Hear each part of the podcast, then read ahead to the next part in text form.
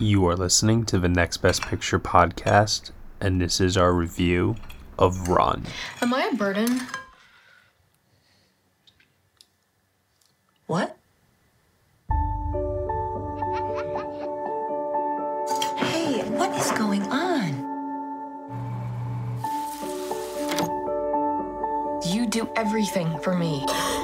It's not fair. I'm your mom. It's my job to take care of you when you need me.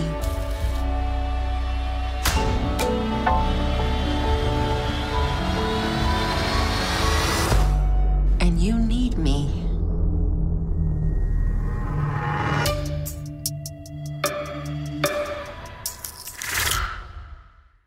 Mom? You may not understand this right now, but I am doing what I know is best for you.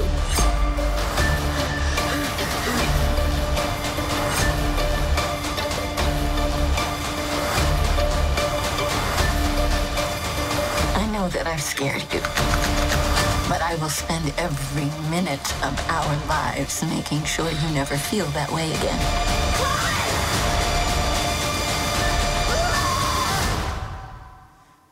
I'm your mom. All right, everybody, you were just listening to the trailer for Run, and the story is as followed. A homeschool teacher begins to suspect her mother is keeping a dark secret from her. The film is starring Sarah Paulson and Kiera Allen. It is written and directed by Aneesh Chaganty and written by Sev Ohanian. Here to join me for this podcast review, I have Dan Bayer Good morning. and Josh Parham. Hello, hello. All right, everyone. So, Run, movie that was supposed to be released on Mother's Day in theaters, got pushed off due to the COVID 19 pandemic.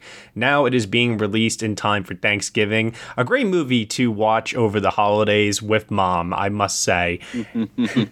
This is now uh, uh, currently streaming on Hulu at the moment, so it's widely available for everybody. And, you know, I think a, a bunch of us here were excited for a couple of different reasons. One, it's Sarah Paulson, you know, you don't need much more than that, right? But that's a good start.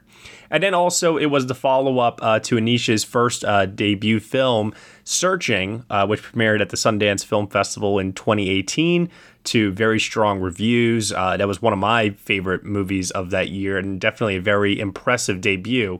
Now he has ditched the screen gimmick of searching and goes with a more traditional uh, narrative here, albeit it's definitely a two hander between Sarah Paulson and newcomer Kiera Allen. So there's definitely a lot to talk about here. Why don't we hear first from Dan? Dan, what did you think of Run? This movie made me miss movie theaters so much Yeah. because there are so many moments that you just know would get a huge audience reaction of laughter or applause or yelling back at the screen and it it made me miss that communal experience in so many ways. It is a it's just a perfectly well done thriller. I so many clever moments and Kiera Allen is just fantastic. Like making her feature debut and holding her own more than holding her own against Sarah Paulson. Like, I mean, your faves could never. We came for Sarah Paulson. We left saying Kiera Allen. I mean, she steals the movie from Sarah Paulson, which is no small feat to do. Yeah, I, it's it's incredible, and she does it. You know, all from a wheelchair. It she's great. Sarah Paulson is great, of course. I am in love with the score of this movie, and I'm in love with the way, like you know, I think it's pretty much all the same team from Searching, and like the way that they use the score along with the cinematography and the editing is just like, ugh, it creates so much tension in so many scenes, and I just love it.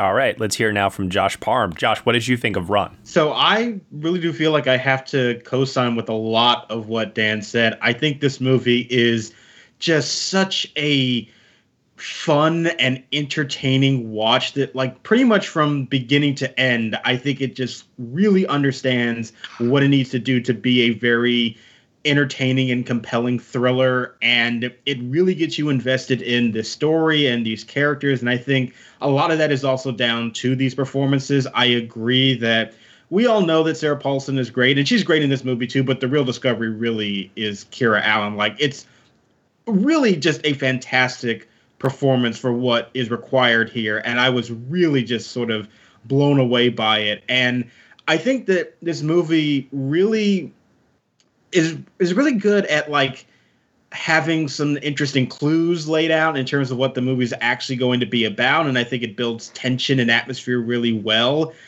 I do think that maybe by the end it starts to lose a little bit of that impact when stuff becomes a little bit more pedestrian and you can kind of figure out where it's headed but it's still very kind of enthralling still and i think that's a lot down to the filmmaking and yeah, I, I, still find it to be a really like thoroughly entertaining movie that I just had a blast watching. I definitely co-sign uh, everyone's thoughts here in terms of how much uh, fun this movie was. It's no surprise that fun rhymes with run, and that's exactly what run is throughout most of its runtime. Uh, Jesus, I gotta stop with these like puns. Uh, so, the movie has these really, really well tightly constructed sequences of suspense that you know, I, I, had an interview with Aneesh, and you know, there's definitely references to Hitchcock uh, mm-hmm. throughout this movie and other horror films as well. In fact, there's even um, sprinkles of like dialogue in there that directly reference uh, other horror films too. And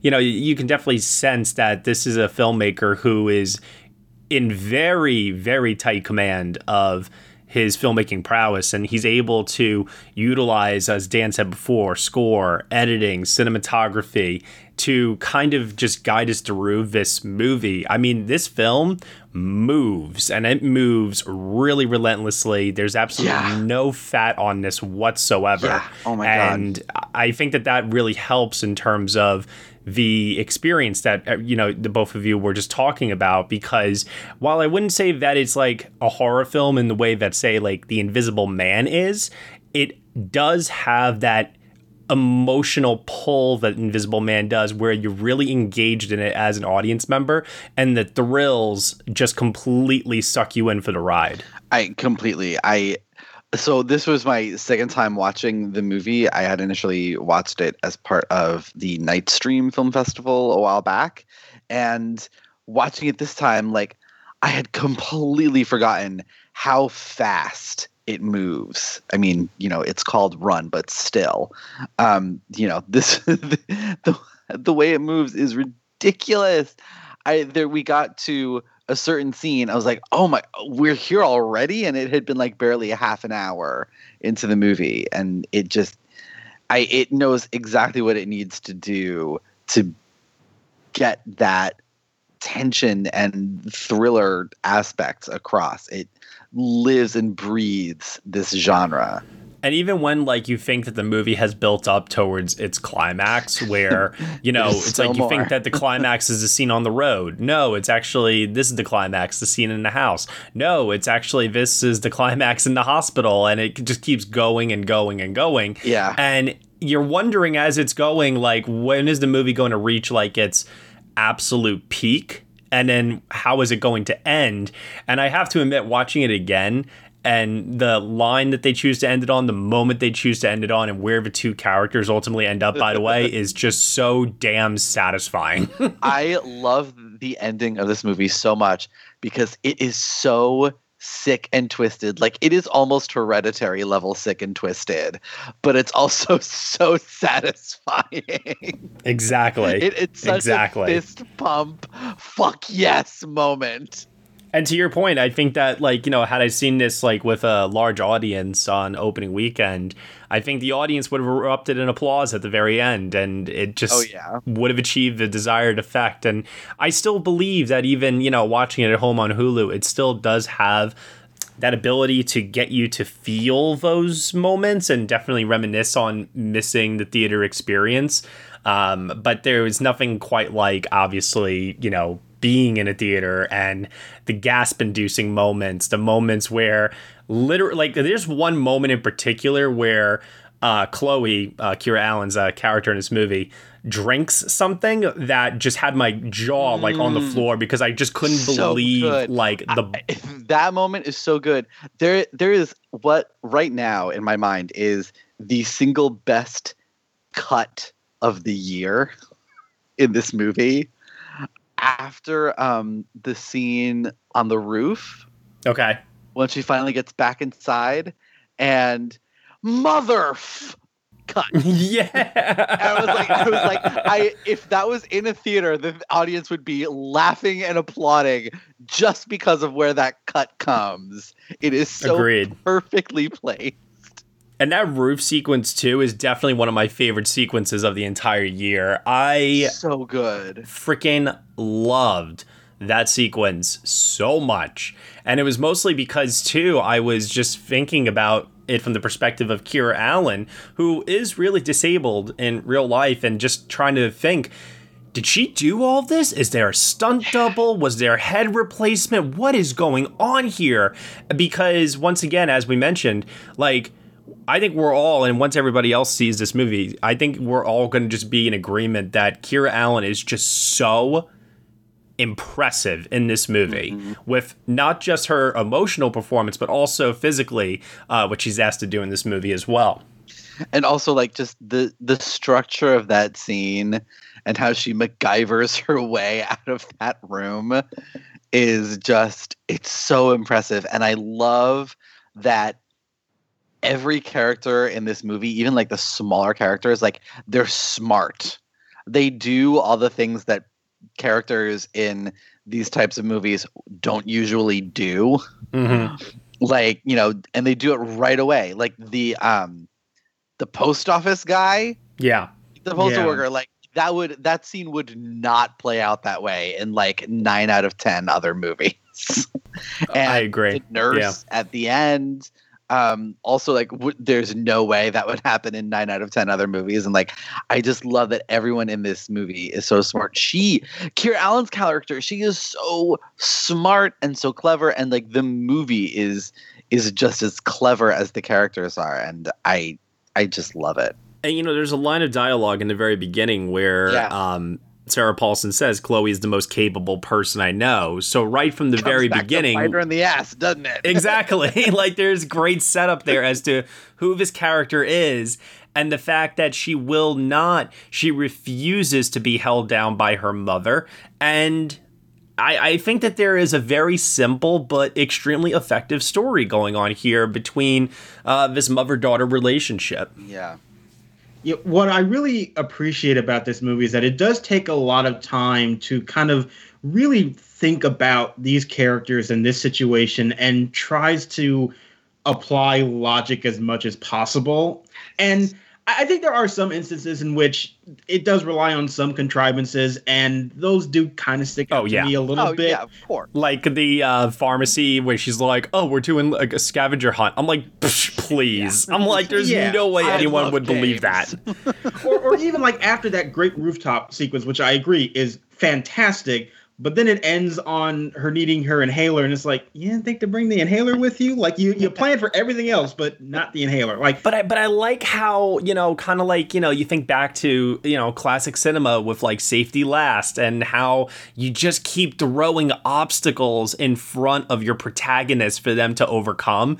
And I really, really like that this movie does that for Chloe. It's like she solves one problem, but then she's got another problem she has to take care of right after that. And I, I really, really love that escalating tension. yeah, I just think you can overdo it just a little bit. It doesn't like ruin the movie, but they just uh-huh. stick out to me because there are so many other like great little moments that aren't telegraphed as much and just really do feel like very smart competent writing. Like one of my other like favorite moments that happens early on which is sort of the moment i knew oh i'm gonna love this movie is when uh, the post office guy is like dropping off the mail and uh, chloe's waiting for the acceptance letters from her college. And then she Which- opens the door. Yeah. And her mom is there and then she looks out and she just sees her mom's car on with the door open. And it's like it's a small moment not telegraphed greatly, but it's like just enough information for you to understand kind of what's going on. And it's such great writing and filmmaking on display that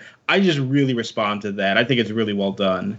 and which like like this girl isn't going to get into a state school. Yeah. Like, come on. That's another thing too that I also really like the decision to base this in a small town in Washington State where um, it's not a suburban neighborhood. They're pretty isolated from the rest of the town, and you know, as a result, you know, it really is just her and her mom that are here with no one else around that she could like cry for help if she needed to. So then all that needs to be done once again in terms of just like laying the obstacles out in front of uh, in front of Chloe is you got to just find ways then to not give her access to the phone and to the internet, and then she's truly trapped, and there's nothing that she can do. I, I think that the decision to put the movie in that kind of a setting uh, was actually like brilliant way to really give this movie an extra level of tension because the options for help are just so limited. Yeah, and the um the scene where she uh where she calls 411 Oh my god. Yeah. so that entire uh, that entire scene i'm like yes yes that is exactly what you do at this moment so good especially since like we don't get for, we don't even get scenes of people calling 411 anymore and the fact that they did that and was able to create an actually like tense sequence out of it that felt organic and natural to the moment didn't feel manufactured was like incredible to watch unfold Yeah, no, I completely agree.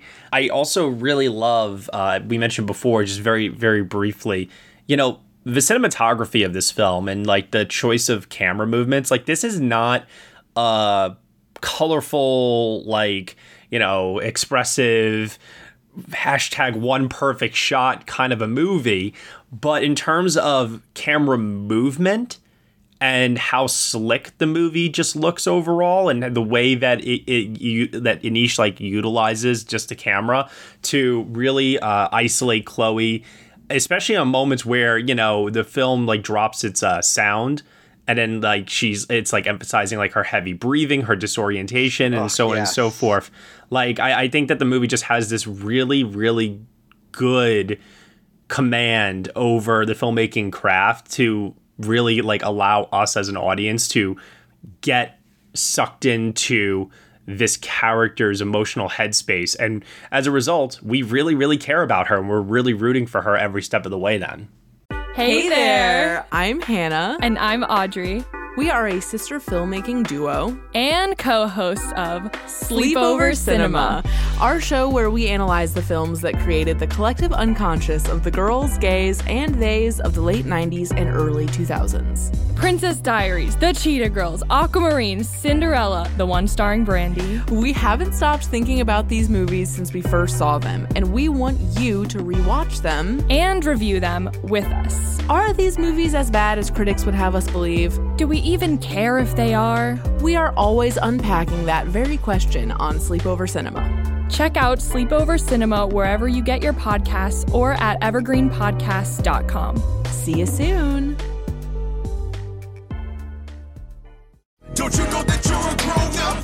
I'm a grown up. Me too. Yep, me too. But you know, these days being a grown up can really suck. Luckily, we're grown ups who grew up in the coolest generation. We had video arcades. And also some of the best TV and movies ever made. We lived the origin of awesome consumer electronics. The list goes on and on. Yep, Generation X. exactly. And we're Gen X grown up. Every week, the Gen X Grown Up podcast explores media, tech, toys, games, and more from both yesterday and today. through the eyes of Generation Xers who absolutely love that stuff. You can find us on iTunes or wherever you get your podcasts. Or find us on our website, genxgrownup.com. Life sucks as a grown up. All right, you think that was good enough? I, I hope so, man. I'm tired. Who listens to a promo on a podcast and then goes and listens to a different podcast? right. I, I, I've never done it. right. You know they have like that opening for example uh, the opening montage of uh, her daily routine right in the very beginning. good it's such great character setup because also not only do we have that, but we also have the uh, lines of text in the beginning that uh, show the pre-existing conditions that Chloe is uh, born with. So it's like we get such a great understanding of who she is and what she has to go through on a daily basis just to even function. And I, I think that it's all just wonderful storytelling to get us emotionally invested. And the movie also doesn't politicize that either, which I really appreciated as well. Like it, you know, there's a lot of talk nowadays about pre-existing conditions obviously you know in, in politics and you know uh, if it's going to be covered underneath like health insurance or not and th- this is not a movie about that at all Well, it, it doesn't politicize it, but I, I think it actually does it in one sequence, but it is for a very particular reason, and that's at the pharmacy. Like, and it's sure, it's but it's also used as like kind of a throwaway joke, which I did love. I, I love that she goes up to everybody's like basically like let me cut in line because I'm in a wheelchair. Like feel sorry for me. Hilarious. Yeah, that the part was guy funny. that she yeah. asks first, and he's like, "What are you talking? I've been waiting here for." Oh, yeah, yeah. yeah, like that is a, politi- a that is like politicizing what she's going through, but it's doing so in a very pointed way and for storytelling purposes, for character purposes, to increase tension within the scene, to have a moment of uh, a moment of levity. Like it's still very smart in the way that it approaches this subject and what this character is going through, and I really did find myself appreciating that. yeah, and how the pharmacist is like, "I can't tell you what these pills are because privacy laws." Yeah. Although you know the one scene I I like I I, I kind of rolled my eyes at once again plot contrivances is the scene where she calls uh, the guy on the phone randomly and Oh, he's having yeah. like a fight with his girlfriend and she's like oh don't worry she'll come around to you and then he's all like all right what can I help you with and I'm like uh Yeah. like all right may, may, maybe in Washington State but that shit would never fly here in New York that's for sure it would have hung up within five seconds.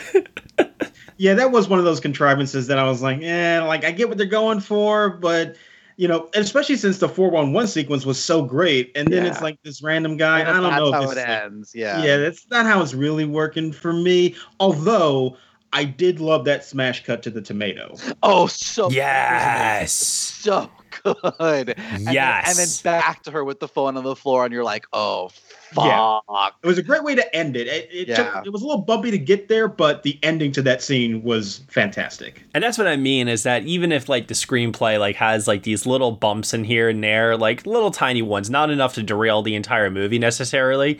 There's uh, so much going on with the editing, the camera work, and the score.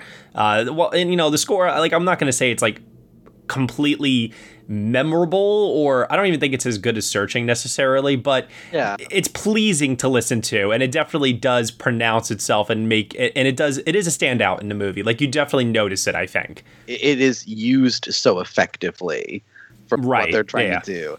Um, yeah, there, but there are moments though, like when, the moment when Sarah Paulson's character just like does a, it comes after. Ah, it. The, I love the fake out phone call so much. Which one was that? Oh yeah. When she, when you think she's talking on the phone to the pharmacist.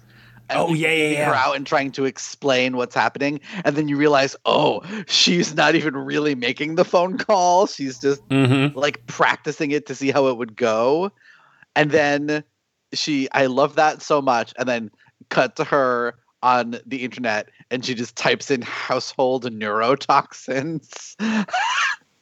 I'm like, really? I'm also just genuinely curious too, like uh, when it's revealed exactly like what Diane has done with Chloe. Oh yeah, when she locks her in the basement with all the evidence of everything that has happened. But not not even that, but more so like when you do get the reveal of that evidence and you are able to piece together exactly like what has happened. And gr- great call back to the beginning of the movie then, because that was another good fake out. I thought. Um, where all of a sudden now the, the uh, beginning of the film like kind of makes a little bit more sense to us now that we have new information. But I I did like kind of ask myself how how could somebody get away with that for that long? But th- then again, I did have to like remind myself they are in complete isolation for the most part and her act her access to the outside world is, you know, extremely limited. So, I mean, like she's homeschooled by her, for example. So, there's not a lot of opportunity for people and for her to even ask questions about her And, predicament. and then there's the that Yeah. throwaway line about how Chloe said like twelve doctors in seven years or something like that. Yeah. Mhm. I, I mean, to me, the like logic of the kind of third act isn't what really trips me up. It's actually just more so that that's sort of where I expected the movie to go. And Yeah. and I think that was sort of what was disappointing to me about the third act is that I was still finding myself really enjoying the movie just based on the craft and the performances, but I felt like the first hour spent so much time being like pretty smart and very clever in its storytelling. And then we get to the big reveal at the end, and it's like, yeah, I, I kind of figured that's where we were going, but sort of hoping that maybe we were on a different path. But no, it just sort of went to the conclusion that I kind of felt like it was heading towards. And that was like, eh, uh, okay, like I get it. That's what we're doing. It's still fun, but I didn't really feel the same amount of kind of innovation with the storytelling as I got in like the first hour of the movie. And so the third act came and it's like this is fun, but it's not quite as engrossing to me as what came before. See, th- to me, that like that is just for me further evidence that they know exactly all the genre elements that they're working with Yeah, and sure. are just doing them so well because yeah, it kind of is where you expect it to go, but they do it so entertainingly and so well that I don't really care.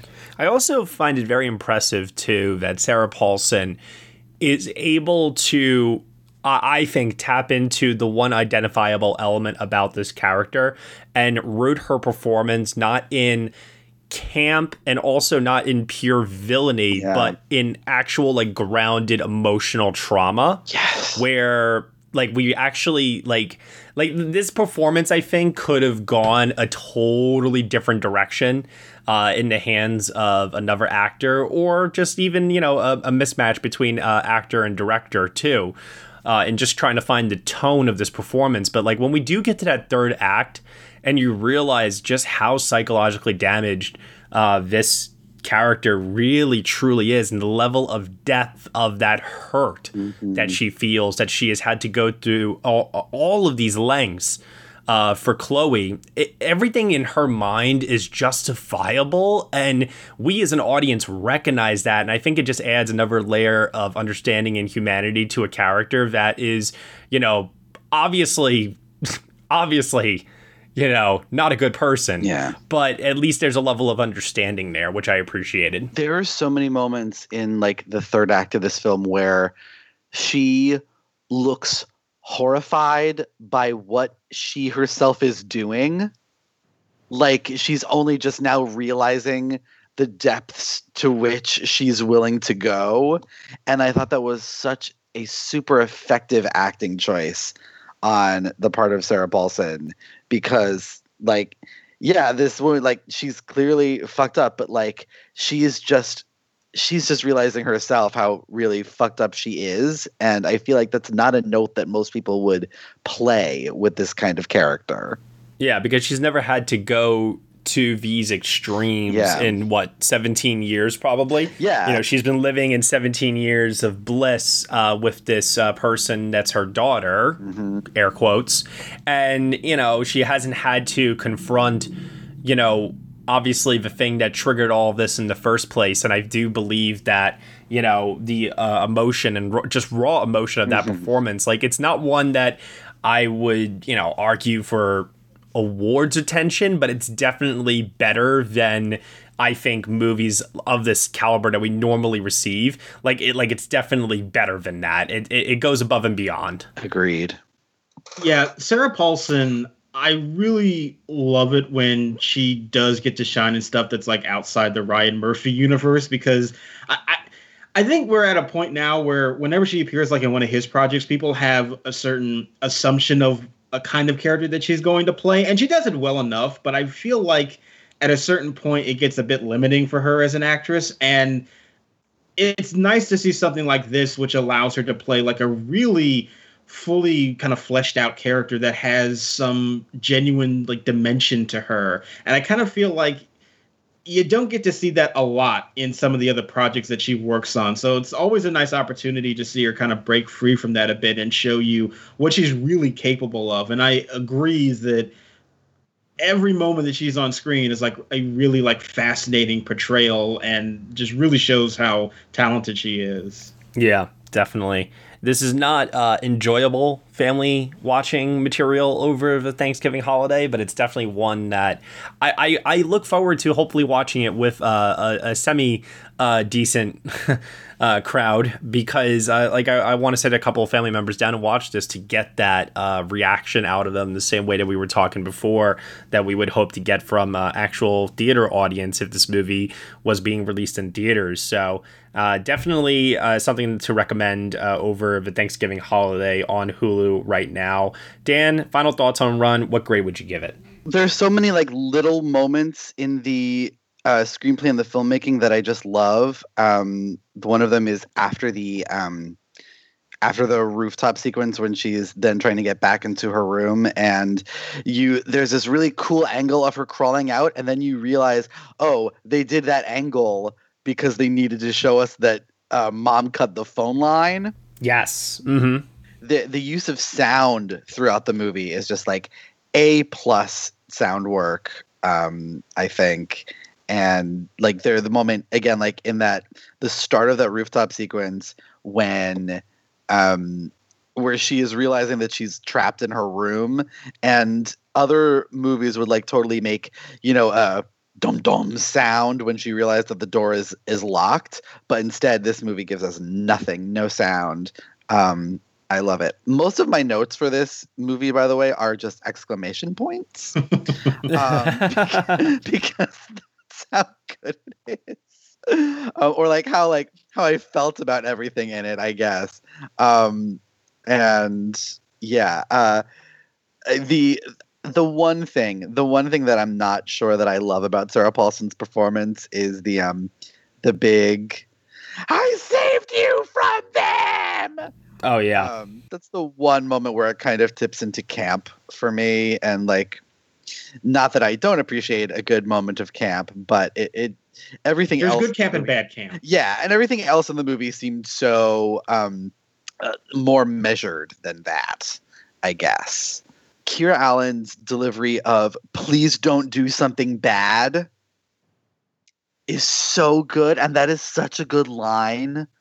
Um, you know, Mhm. just the concept of like this daughter telling her mother, like, "Please, what are you going to do? Please don't do something bad," and the way she delivers it is heartbreaking. Um, I loved uh, Sarah Paulson's hair and makeup in the final scene. so good. There, there's definitely like a meme reaction shot there oh, that yeah. you know if utilized properly could definitely get a good reaction on uh, the internet. Oh, definitely. uh, looping back to the beginning of the movie for just a bit, I love that opening sequence. It's so well edited, but I also love how it just introduces up to the introduces us to the layout of the house so well without being Yeah. obvious about it. So that when that rooftop sequence comes, we are like, oh shit, she has to get all the way across and blah, blah, blah. Like, we know already all that she has to do and where she has to go and how difficult it's going to be. Um, and I think it's just really, really smart filmmaking and I love it. And I think it is uh, just so good at what it set out, what it sets out to do. Um, I am at an eight out of 10 for this. Nice, Josh. What about you? So I think that most of my um, feelings have already been said. I I really just feel like it's a very just thoroughly entertaining movie that is really lifted by the performances and the filmmaking on display and I think that just really from beginning to end you just find yourself so enthralled by what's happening. I do think that some of the contrivances do bring it down a little bit, which to be honest was something that even searching was kind of guilty of. Like it also ran into third act problems, and I think that's sort of just the nature of thrillers like these, and that was a bit disappointing. But I still found myself very entertained by the movie, and I think that that is sort of the hallmark of what you're looking for in movies like this, and it still manages to give you some pretty interesting characters along the way. So I, I still found myself really enjoying the film, I think people should definitely check it out. And I think I'm going to agree with Dan and be uh, an eight out of ten. Uh, Kiera Allen is one of the great finds of this year. She's definitely going to make my breakout performance uh, list. I think she's amazing in this movie. And one of the things that, you know, is a connecting theme between Searching and Run that I appreciate that Aneesh has done so far, and I hope that he continues to do this, is that there is a connecting theme of family. You know, searching was between a daughter and a father. This time it's a mother and a daughter. And I think that that is the secret ingredient as to why both films have worked so far is he's able to uh, tap into something that we all care about and something that is able to allow us to enjoy these thrillers on an extra added level of um, emotion. And so I'm in awe right now of uh, Aneesh, and I can't wait to see what he does in the future because I really do believe that there is some really, really, really exciting potential here for like true greatness. Um, I think he's two for two right now, so yeah, uh, I'm gonna fall in line. Eight out of ten as well for Run. I really thoroughly enjoyed this movie quite a bit. All right, so uh, any awards potential for Run? No, I mean like Saturn Awards. yeah. and as much as I hate to say that because it's so much better than that implies, but um, yeah. But let's be real. Yeah. yeah, let's be real. Yeah, although I do agree with you, Matt, that I think like there are so many things that show you how much the people involved are on just such a great trajectory for things in the future. Like I, I think Kiera Allen, like you're right. This is like a pure discovery right here, and I can't wait to see what she does in the future. And the same for uh, Aneesh Chaganty. I think that he really knows how to tell like these very interesting and engaging thrillers, but put in these very also engaging characters at the same time. And I don't know if that will ever translate into something like the Academy Awards will buy into, but I think that that is laying the groundwork for something that is really going to blow a lot of people away. That is both entertaining and also so rewarding from a performance and craft level. And I'm so excited to see what he's going to be working on in the future. Yep. Agreed. Yeah. All right. Well, that'll do it here for our review of Run here on the Next Best Picture podcast. Dan, tell everyone where they can find you on the internet.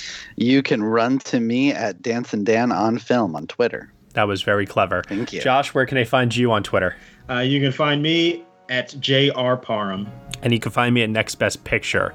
Thank you so much, everyone, for listening to our review of Run here on the Next Best Picture podcast, part of the Evergreen Podcast Network. You can subscribe to us anywhere where you subscribe to podcasts. And if you're feeling generous, head on over to iTunes, leave us a review there, rate us five stars, drop us a comment. We really appreciate your feedback and your support, which you can lend on over at Patreon. For $1 minimum a month, you will get exclusive podcast content from us. Thank you so much for listening as always, and we shall see you all next time.